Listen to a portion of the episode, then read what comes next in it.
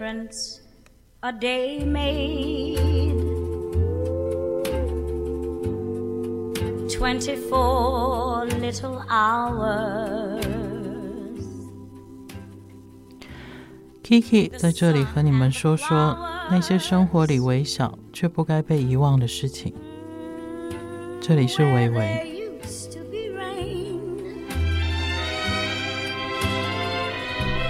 在之前节目里面有有有有稍微提一下，就是之后这个节目我有希望它，嗯，就是会因为我们的主题或是呃当下那个季节的感觉，然后我其实一直很希望这个节目里面他能够来对谈的呃人是各式各样的人这样，所以呃这一阵子呢，我们可能会有。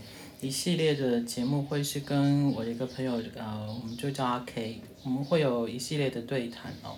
那之后其实会有一些，可能之后我们也会因为主题或是，呃，我们当下会去哪里玩，也许会有其他的朋友也会加入。那春华哥大概也会不定时的加入。那在这边先跟，呃，他听众先说一下。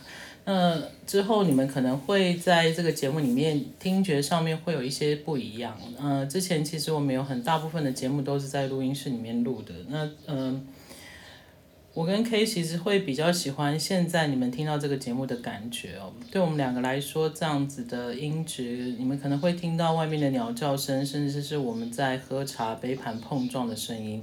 呃，其实我会希望听众去感觉一下，其实这个氛围感。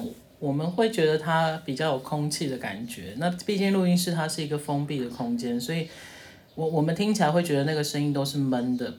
那这个其实跟我们一直以来呃，维维这一个节目，我们希望达到的感觉是，我觉得不大符合。所以之后我们会有一系列的呃，应该是接下来的节目的录音的那种效果，会是像呃今天这样子的感觉。我觉得会比较日常一点啦。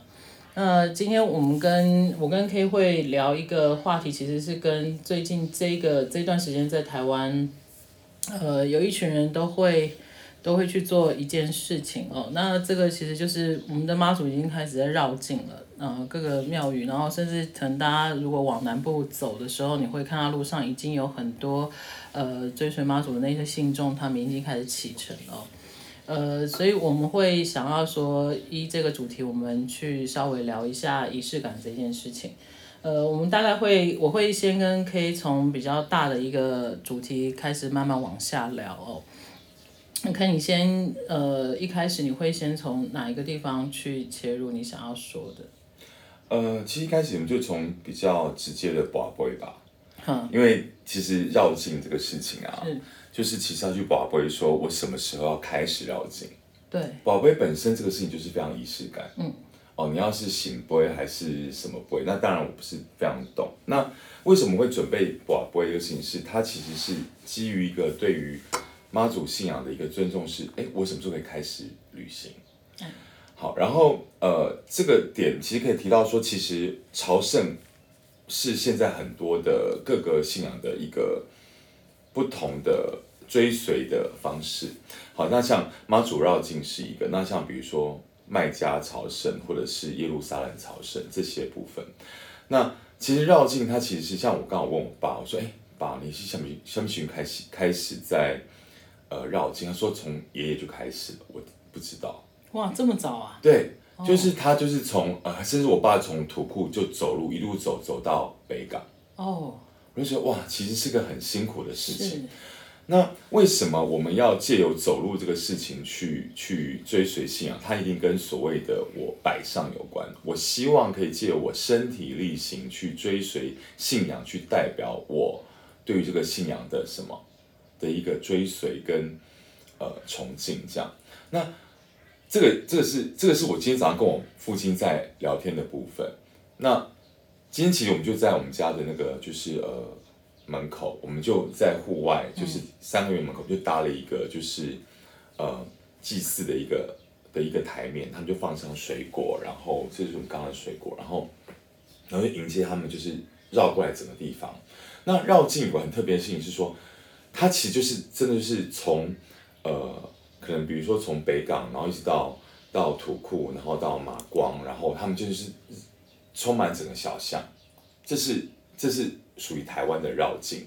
那圣家的朝圣跟呃耶路撒冷朝圣又是不同的。那圣家他们是要往那个圣家的圣地上走，那他们要想去追随那个地方，去摸那个墙壁。那耶路撒冷朝圣，我那时候去耶路撒冷的时候，其实是要去追随耶稣他受难的一个每个路径。他为什么要受死？他被多少人鞭打、被唾弃、被怎样可怜、背十字架什么的。所以每个朝圣的路径就是不同的。那这些朝圣跟所谓的这个绕境的一个思维来说，其实对我们来说，好像似乎就是每年发生过一次。那它如何落实于生活？我觉得这就是我们要去聊的这个所谓的仪式感这个部分。其实刚刚 K 他讲到一段，就是我们现在因为妈祖妈祖绕境这一件事情，有很多朝圣者嘛，那他其实就是身体力行，他用走路这个方式。呃，为什么要你真的要就是背着简单的行囊，妈祖走到哪里，你就是用走路的方法去追随他？我我觉得仪式感这件事情，应该是说。一直以来，我在节目里说的事情是，所有的东西都要从你自身本身这个个体开始。当然，每一个信仰它会有，比如说你肉身去承受这些痛苦跟路程，它有他们解释的方法。我比较不想要往那边去说，我要说的是身体力行这件事情。就像刚刚 K 说的，你还是要落实在生活里面。那其实信仰这个东西，不管你是任何信仰。甚至是我觉得你可能生活里面你有一些呃兴趣也好，比如说有一些人他就是非常喜欢做菜，有一些人他就是非常喜欢编织，我觉得某种程度他也是一个信仰。你愿意为某一件事情去呃改变你生活上面的很多既有的模式，我觉得那个东西是信仰或者是仪式感最根本的呃来源的地方。那因为你对那件事情有感觉，那个感觉当然有很多层次了。它它可能有精神层面的，有些可能只是很很，我觉得很基本的一种呃满足感。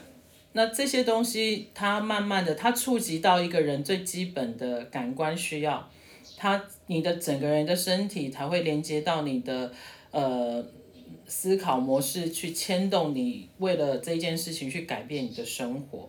那为什么我会把话题移来这边？就是其实今天我跟 K 想要聊的是，我们市面上其实充斥着各种告诉你仪式感重要性，甚至会告诉你你要怎样有仪式感的书，然后它可能会附非常大量的图片、图文。那当然仪式感所有的东西你放在市面上，它就会有不同风格。那呃，我觉得大家可能就是你心里面有一个向往。我向往那样子的生活，向往那样子的氛围，你就会去找方法嘛。呃，只是现代人的方法，它就是方便，反正有一个人出了这本书，我就去看一看。我我觉得这些东西其实某种程度也是为什么今天我跟 K 想要聊这件事情，就是回到你自身来讲，这个东西它到底怎么放在你的生活里面。嗯嗯，我觉得其实大家要讲到仪式感哦，就不能去忽略一个。一个一个词叫做 ritual，嗯，那 ritual 它其实就是仪式的意思，嗯，那另外一个字很特别叫 routine，就是它就是每天持续的东西。那我们呃常常我们就回到个比较基本来说，呃，现在非常的一个 modern 非常 chic 的一个词叫做呃 morning ritual，就是我们今天早上起床我们会怎么样开始我们一天的开始？譬如说，呃，对我来说，我可能在早上起床的时候。哦，我可能会赖一下床，好，对每个人来说可能会赖一下床。我不想起床，我想要让自己稍微醒一醒，我再起床。然后我可能会听一听外面的鸟叫声，然后呃，让自己试试呃想想今天可能要呃准备工作什么事情，或者是要创作什么事情，甚至想想待会我要吃什么早餐。哦，就是每一个人的 morning ritual 是不一样，所以我也还蛮想要去知道说，啊、呃。Kiki 这边，你的 morning ritual 是什么？那 morning ritual 这个东西就是你在床上你会怎么样去准备？你要开始进行一天的时间，这个其实就是一个仪式感。我想，我我会把它更呃提前一点。我是这样，我好像会知道我要醒来了。很多时候，我可能半梦半醒中，我知道我要醒来了。那一刻，其实我就会决定，可能那也就是一种赖床的模式吧。我就会决定我要不要醒来。对，那我我决定我要不要醒来的时候，我可能就会去感觉一下旁边的声音，因为其实你在这个环境生活久了，你大概知道，比如说 K 他们家这里，他可能会知道鸟叫声进来的大概几点了。然后像我家，我住在台中的市的城市里面，我我大概会知道说那个车声开始多了，我觉得那大概就是七八点，因为大家要上班了。如果我哪一天我半梦半醒，我突然觉得诶是安静的，我就知道它已经过了九点了，那我就会决定我要不要起来。那呃，我我好像从大学时代我养成了一个习惯，那个时候我有个教授，他是我卓影课的老师，他他给我们第一堂课的作业就是，你们下个礼拜要交的作业就是画你这一个礼拜每天早上起来想到的第一件事情。我我其实很。很奇妙是刚刚 Kiefer 丢了这个问题给我，我发现哎，我好像一直在做这件事，我一直在做这件事情。那那那我想到的那个东西，它也许是我我还记得的前面的梦境的片段，有一些可能只是我前一晚上看到的书的片段，或者是我跟朋友聊天的片段。我大概会在床上，然后我会有一个习惯，是我会，就是那个时候头是靠着枕头的嘛。我大概会去 闻一下我头枕头的味道，就是有一种依恋，你不想要离开那个舒服的枕头，然后你会闻一闻你棉被的味道，然后可能身体就会开始有有点动作，然后慢慢起来。那我起床以后，我我最喜欢跟我很享受的第一件事情是，我的卧房里面是有一个落地窗的，然后我最喜欢，然后那个落地窗外面是一个小阳台，里面就养着我呃，就是这一阵子养的植物这样。我最喜欢的一件事情就是我我我拉开窗帘的那一刻，是我每天都很享受，因为我很喜欢窗帘的那个声音，对，然后再来就是感觉那个声音之后，你就看到阳光进来，然后你就看到今天植物怎么样，这样，那那个是我每一天很享受的事情，然后甚至我会觉得。之前有跟朋友聊过，说你你你希望你们的家是怎样？我觉得我的家一定要有窗帘。我其实不大喜欢百叶窗那种，我觉得没有什么感觉。我就是喜欢拉开窗帘的那一刻。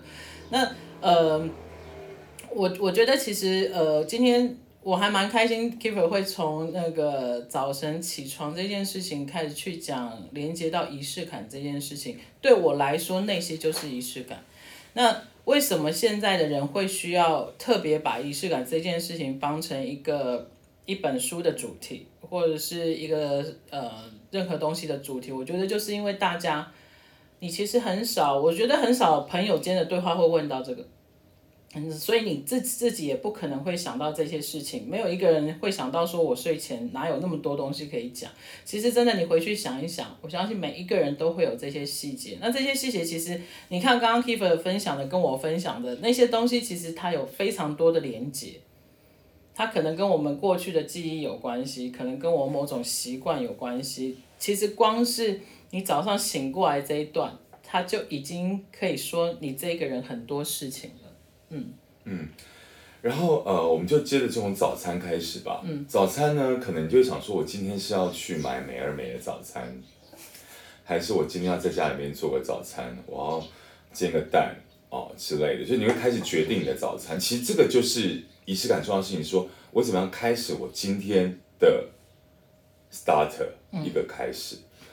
那可能呢，就是大家觉得啊，那我要出美而美，那很简单，就是用哦，我们去跟哎老板，我要那个加蛋或是不加蛋哦、我要那个呃煎那个萝卜是卡还是不要卡之类，这个都是一个你决定你今天要不要呃去接受这一天的小小的仪式哦，这个都是这个就是所谓的仪式感，所以仪式感它不是一种好像很冠冕堂皇的，一定要多美丽多。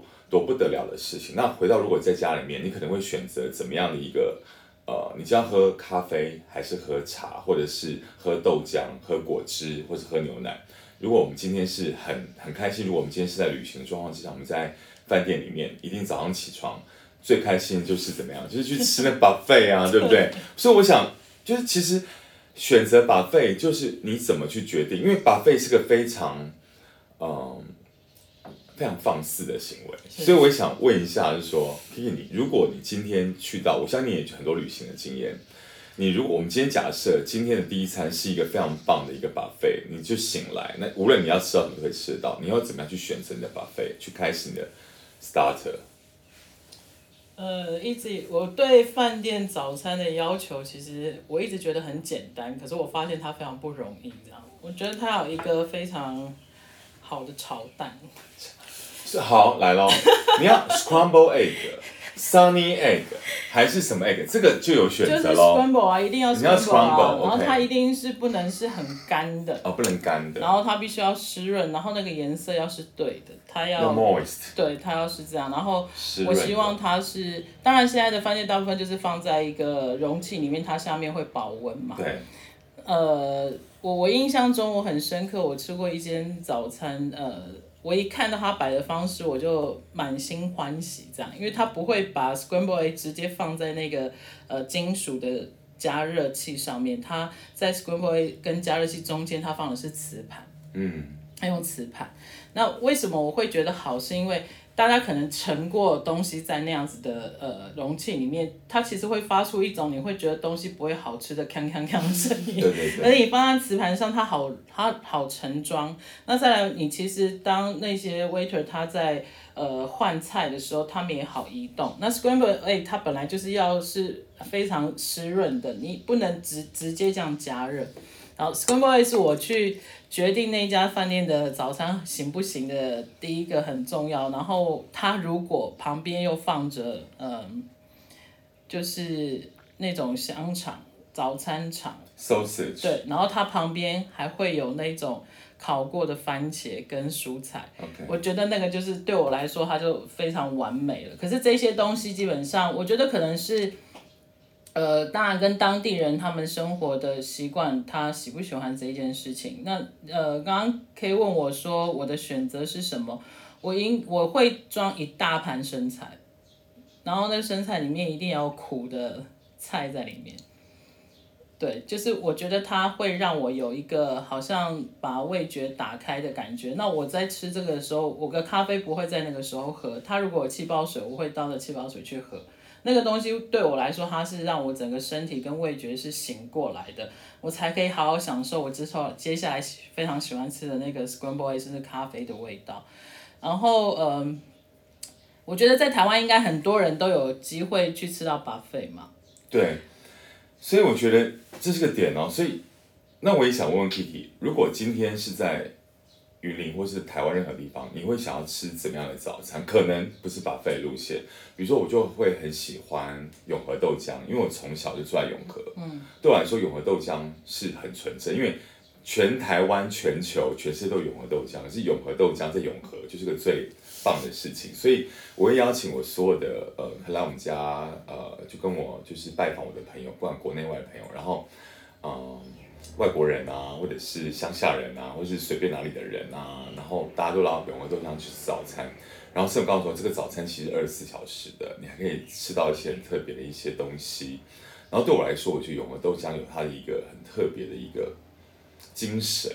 那这个也是我带他们去去尝试到这个城市的一个借由食物去尝到这个环境的一个仪式，因为你吃到这个地方的味道。你就会知道这里是什么样的感受，所以如果说今天我们稍微把它回到在地性的话，我记得 Kiki 之前有有推荐我去高雄的早餐，虽然我们都还没去，但为什么你会想要推荐我那样的早餐？我觉得还蛮有趣的。其实你刚刚讲到永和豆浆啊，我脑袋里面想，对，那就是台湾早上的味道。就是那种摩托车的排气管的 烟味，加上永和豆浆很浓的那种，呃，油烟味这样子。然后你进去永和豆浆，你就会开始闻到，可能它有就是那种蒸饭的那个味道，然后蒸包子，然后会有烧饼油条的味道。对我来说，那个真的好台湾哦，那就是台湾人睡醒的那个味道这样。嗯，假设如果在云林这样的地方的早餐，我会。我会喜欢吃，就是一些，因为我一直觉得云林这个地方，它所有的蔬菜跟水果都是非常有生命力的，每一个都长得非常好。我说长得非常好，不是不是大家在超市看的每一个完美无缺、漂亮的，它长得非常好，你看到它你就知道它在土地里面很开心。然后我可能会希望有一盘是至少三样以上的烫的各种的青菜，然后会有一些水果，然后再两颗水煮蛋吧。我很喜欢水煮蛋加盐的味道。那你水煮蛋是，如果你自己煮还是煮几分钟？你是半熟还是全熟？大概七分熟，我喜欢七分熟。你会连着蛋壳吃还是把它剥开？连着蛋壳吃哦，我会把它全部剥开，因为我喜欢。我不会用任何，我其实很多时候我吃东西我不大用餐具的，嗯，就是我我喜欢水煮蛋，是我把蛋壳剥掉，而且我一定要事先先剥好，然后把它装在容器以后放在桌上，跟我的蔬菜摆在一起。那我在吃那一个组合的早餐的时候，我大部分都会用手的，就是那些那些菜我大概也不会把它切的好像必须是筷子去夹入口的，我可能就烫一下它就是一根菜。或是一根长豆什么的，那我就是用手去去吃。我唯一，然后旁边大概是配个茶吧。嗯、我我其实很享受用手去拿食物的感觉。对的，对就是呃，我自己跟朋友吃饭的时候，我会我会把我当然还是会非常 well well decorated，就是把那些餐具都摆着。但是我在信任的朋友面前，其实我是很享受用手拿食物的这个感觉。那对我来说，其实用手拿食物，其实比我用餐具取用食物更能够跟彼此有连接，因为我们打开了很多的礼仪跟不必要的那些约束。然后我们刚刚聊到说吃饭这个事情，也聊到比如说可能像晚餐等等。那还有另外是说，其实我们回到最最基本的一个呃，如果讲仪式感这个事情的话，就是说。通常我在接待朋友的时候，我会问他说：“哎，你今天想喝茶？你要喝台湾茶，还是喝呃呃那个 Earl Grey 之类的？”那他说：“哦，那我想要喝呃台湾茶。那你要喝熟茶还是喝清茶？然后比如说他要喝喝那个就是比较是呃西方的茶的话，那你想喝红茶还是喝绿茶等等？好，那接着是，所以因着我的大家选选用茶的时候。”就会使用什么样的一个餐具跟，呃，就是呃呃，就是茶器之类的。那接着是他选的时候，那我可能就想说，那好，他如果是稍微年纪大一点的，可能要配点花生，好，然后或者是配一些比较呃在地的一些食物，比如不会太 gay 掰之类的。那如果说他今天是今天是走一个比较偏向是英式下午茶，可能就要三层的盘子就要拿出来等等之类的。然后就要拿出相应的一些餐具出来。那对我来说，其实就接待的部分的食物，其实就完成了你自己跟客人，或是说跟朋友之间的一个所谓的呃道具的使用。那仪式少不了道具，仪式，然后道具呢，也在于说你对于这个呃想要去使用它的什么，它是它的一个礼貌，或者是你认为的美感。那为什么大家会讲求所谓的仪式感？其实它就来自于说你使用什么样的道具，跟你觉得你要以怎么样的一个礼节，跟怎么样的一个美感去呈现。因为对于比如说可能呃有一些人是喜欢呃就是呃茶道的部分的话，他可能对于古瓷茶杯就没有感觉。可是如果他是西方人，他可能也许他会对呃东方的茶具是有感觉。所以仪式感它有所谓的。适切性的问题，也等于说，你对于像我们刚刚聊到，你今天对于怎么样的信仰，你可能哦，你是拿香，还是你是焚香，还是你是闻香，不同的方式都有不同的仪式感，所以仪式感也有所谓的世切性的问题。呃，我会比较用另外一个角度去讲，呃，世切性这件事情，对我来说，比如我今天。我我我自己会享受这样的事情，那就是跟大家分享。我大概知道，我觉得现在大概一般人都知道英式下午茶是什么样子，中式的茶它该有哪一些，甚至我会联想到它配什么样的茶点之类的。我我其实会很享受，我自己很享受，我也很喜欢遇到一种朋友，是他会有他自己解读的方式。假设我们今天下来，呃，就是到一个朋友家做客，他问了我想喝什么，我可能跟他说我想喝伯爵茶。那他如果可以端出一个，比如说沙琪玛还是麻辣的东西，然后他告诉我说：“我跟你说，我买这这一个牌子的伯爵茶，它跟这个麻辣差超级大，然后它会带出什么什么的味道之类的。”对我来说，那样的东西才是真正的仪式感，因为其他很多东西，比如说。呃，刚刚讲到的，我喝中式茶，它就要一定的杯具，然后它一定要有一定的茶点，然后英式是什么样子？我觉得那很多东西其实并不是你亲身去经历过的。K 刚刚说的是，因为他生活在英国很长一段时间，所以呃，英式的喝茶的这些细节，在他是存在过他的生活里面的。所以他很自然的拿出这些东西。那当然，可能我们大部分的人在生活里面，我未必有在国外长期生活过的经验。那你对他只是一个向往。那我觉得不是不行，你可以偶尔有一个这样子的特别的一个 party 去做这件事情。可是它只是偶尔，它它可以是一个偶尔性的仪式感。那也有另外一个仪式感，可是比较贴近你的生活，就是我每一天。都会去做这件事情，比如说我们不要讲茶好了，有一些你总要喝水吧，你总要吃饭吧，那我会把它回到你怎么去挑你每天喝水的那个杯子，你怎么去挑你每天盛饭的那个碗，这几种东西你如果开始去在意，我觉得其实你不需要去听别人说什么，你已经开始有你自己的仪式感了。假设我今天讲大家都会吃饭嘛，我怎么去挑一个是装饭的碗这件事情？我好像之前有说过，我印象中以前小时候的碗下面会多一个环，所以我手在扣着它的时候，我就算盛的是热的饭或是汤，我不会烫到我的手。所以呃，因为东方人都讲求你不能把碗放在桌子上这样吃是不好看也没礼貌，所以你碗要端起来。我不晓得大家有没有注意到，现在已经没有这种碗，它没有下面那一圈环，永远都是直接贴。对，那个是比较西式的餐具的方式。这件事情对我来说很很惊讶，就是难道大家现在都已经不在意，或者是其实吃饭这件事情，也许。他们已经不再像以前我们小时候，就是坐在餐桌上拿着碗，然后筷子这样吃了。他很有可能把碗已经是放在桌上，他旁边一个小盘子放餐具，然后呃放那个菜，然后他就是用可能汤匙跟叉子在吃了。